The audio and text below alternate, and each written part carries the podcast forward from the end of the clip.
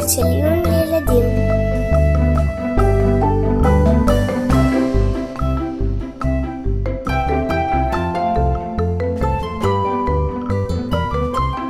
אוף, השיער שלי כבר ארוך מדי וחם לי, אולי אני אבקש מאבא שייקח אותי לספר?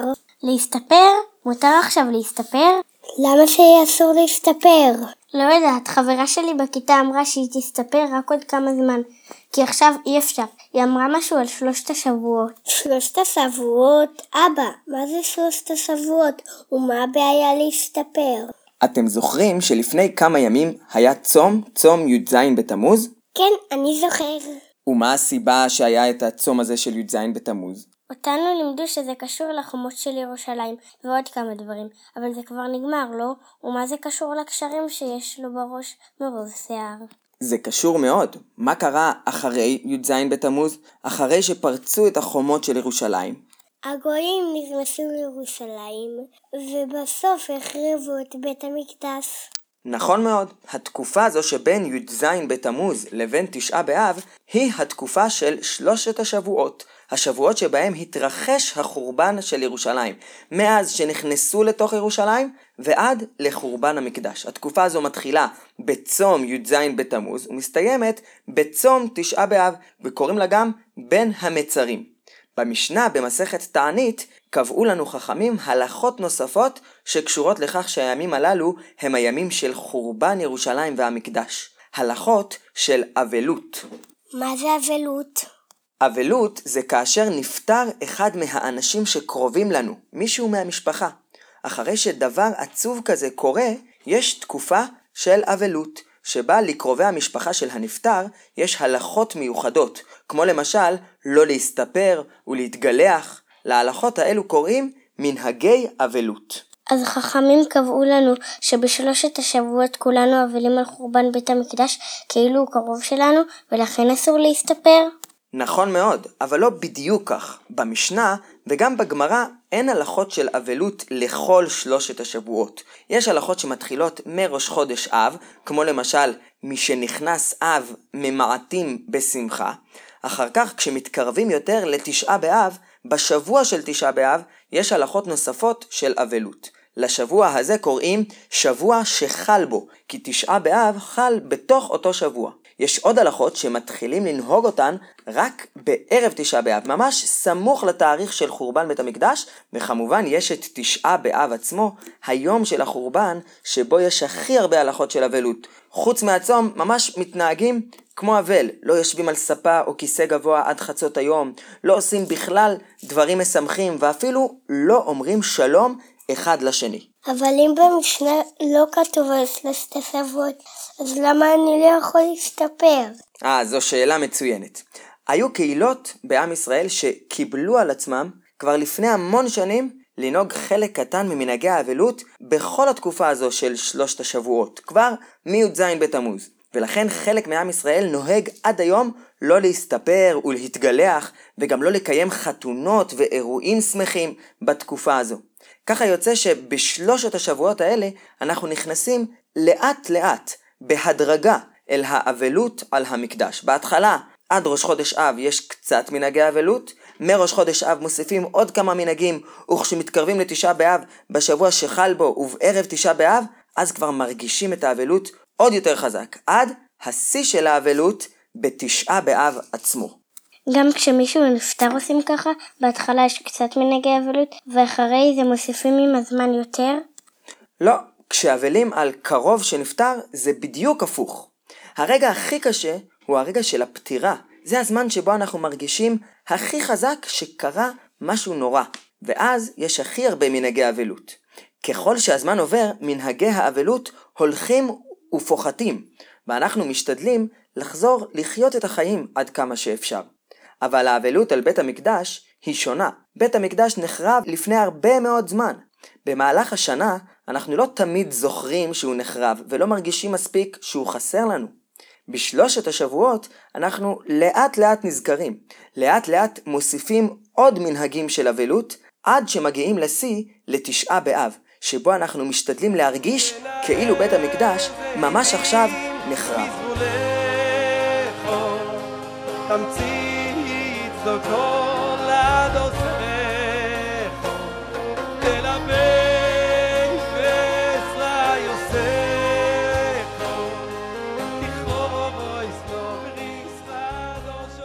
חוץ מתספורת וחתונה? יש עוד משהו מיוחד בשלושת השבועות? דבר מיוחד נוסף שיש בשלושת השבועות הוא ההפטרה. אתם יודעים, בבית הכנסת, בכל שבת יש קריאה בתורה, ובסופה יש הפטרה. הפטרה? זה מזכיר לי אדם שנפטר. נכון, כמו שאדם שנפטר זה אדם שהגיע לסוף החיים שלו, הזמן שבו הוא נפרד והולך מאיתנו, ככה ההפטרה היא בסוף הקריאה בתורה, כשאנחנו נפרדים מהקריאה בספר התורה. רגע לפני שנפרדים מספר התורה, אנחנו מוסיפים קריאה של קטע מאחד מספרי הנביאים בתנ"ך. תנ"ך זה ראשי תיבות תורה, נביאים, כתובים. הקריאה בתורה היא מהתורה, וההפטרה, אחרי שמסיימים את הקריאה בתורה, היא מהנביאים. בדרך כלל, ההפטרה קשורה באיזה קשר לסיפור שקראו בפרשת השבוע בתורה. אבל לפעמים, בזמנים מיוחדים בשנה, ההפטרה לא קשורה לפרשה שקראו באותה שבת, אלא לזמן שבו אנחנו נמצאים. אז מה מפטירים בשלושת השבועות? בשבתות שבין י"ז בתמוז לתשעה באב, שלוש שבתות מפטירים בתלתא דפורענותא. תלת דמה? תלתא דפורענותא. תלתא בארמית זה שלוש, ופורענותא זה פורענות. תלתא דפורענותא הכוונה היא שלוש הפטרות של פורענות. שלוש הפטרות שבהם הקדוש ברוך הוא מזהיר את עם ישראל שהם צריכים לחזור בתשובה, להפסיק את המעשים הרעים, ושאם הם לא יפסיקו ולא יחזרו בתשובה, תגיע פורענות, סוג של חורבן וגלות. כבר במדרש קדום שנכתב בארץ ישראל לפני כ-1500 שנה, שנקרא פסיקתא דרב כהנא, מוזכר שבשלושת השבועות הללו מפטירים הפטרות מיוחדות של פורענות. אבל מהצד השני, מיד אחרי תשעה באב, עד לראש השנה, מפטירים גם כן בהפטרות מיוחדות. שבעה דנחמתא. שזה אומר שבע של נחמות? נכון מאוד, שבע הפטרות נחמה. מצד אחד, אנחנו ממשיכים לזכור את החורבן ואת מה שחסר לנו, אבל מצד שני, עם ישראל האמין בכל הדורות שעוד נחזור לארץ ישראל, נקים כאן מדינה, ובסופו של דבר גם נזכה לגאולה שלמה. בשבע השבתות שלאחר תשעה באב, אנחנו קוראים שבע הפטרות, כולן מספר ישעיהו. ההפטרה הראשונה שקוראים בשבתות הללו מתחילה במילים שאומר השם לעם ישראל, נחמו נחמו עמי. אחרי האבלות של שלושת השבועות, השם בא לנחם ולפייס אותנו. ולכן השבת הראשונה שלאחר תשעה באב נקראת גם שבת נחמו, על שם ההפטרה נחמו נחמו עמי. אגב, חלק מהדברים שכתובים בהפטרות האלו ממש התממשו לנגד עינינו, או העיניים של ההורים, או הסבא וסבתא שלנו, בדורות האחרונים, בהם זכינו לחזור לארץ ישראל, להקים מדינה ולהפריח את השממה במקומות רבים ברחבי הארץ. אבל עדיין, למרות שזכינו בדור שלנו להרבה מאוד דברים, ואנחנו חייבים גם להודות עליהם לקדוש ברוך הוא, אנחנו עדיין זוכרים בימים האלו, שלושת השבועות, את מה שעדיין חסר. אבא, יש אולי דברים שאנחנו יכולים לעשות כדי שנזכה לגאולה שלמה וייבנה בית המקדש? זו שאלה מצוינת. האמת היא שאפשר ללמוד מה אנחנו יכולים לתקן כדי שתגיע הגאולה השלמה ממש מתוך ההפטרות של תלתא דפורענותא. למשל, מהפסוק שמסיים את ההפטרה של השבת שסמוכה לתשעה באב, הפטרת חזון. מה זה חזון ולמה זה השם של ההפטרה? הפירוש של המילה חזון הוא מחזה, שזו מילה נרדפת בתנ"ך לנבואה שהנביא מקבל מהשם.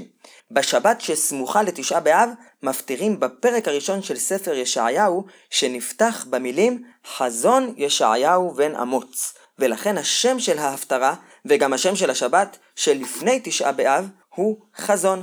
הפטרת חזון, שבת חזון. נו, אז מה יש בפסוק שמסיים את ההפטרה? אה, כן, הפסוק האחרון בהפטרה של שבת חזון הוא ציון במשפט תיפדה ושביה בצדקה.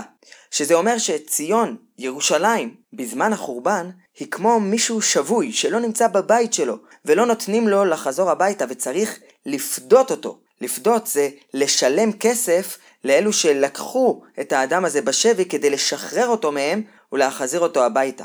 אז ישעיהו אומר לנו שהכסף שאנחנו צריכים לשלם בכאילו כדי לפדות את ציון, כדי שהיא תחזור להיות מה שהיא אמורה להיות, הכסף הזה הוא משפט, משפט צדק, יושר, דין אמת, בלי שקרים ורמאויות, במשפט ובצדקה.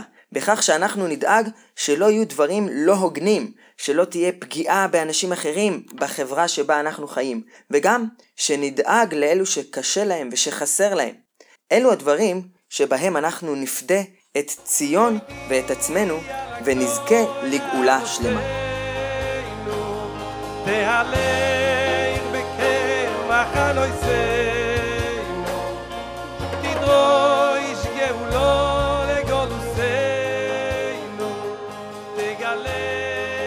מי שרוצה להתקרב קצת יותר בימים האלו אל העולם של המקדש, יכול ללמוד על ענייני המקדש. אפשר לקחת לדוגמה מסכת במשנה כמו מסכת מידות וללמוד אותה בתקופה הזו. במסכת מידות יש חמישה פרקים שעוסקים גם במבנה של המקדש, במידות שלו, במקומות שונים בתוך המקדש ובתפקידים של המקומות האלו. מי שילמד טוב את המסכת וייעזר במפה שיש היום בהרבה מהמשניות, שבה גם מסומנים כל המקומות שמוזכרים במסכת, מפה של בית המקדש, יוכל ממש להכיר את בית המקדש מקרוב ומבפנים. מסכת אחרת שאפשר להתחיל ללמוד בתקופה הזו של השנה היא מסכת יומא, מסכת שעוסקת בענייני יום הכיפורים ורובה גם קשור לבית המקדש. אם תתחילו ללמוד עכשיו כמה משניות כל יום או פרק בשבוע, תוכלו לסיים את המסכת הזו עד יום הכיפורים. ורועיקו, מה? אחרי תשעה באב, בעזרת השם, נלך ביחד לספר. להתראות בפרק הבא. תנער זיתים תמצית צדקות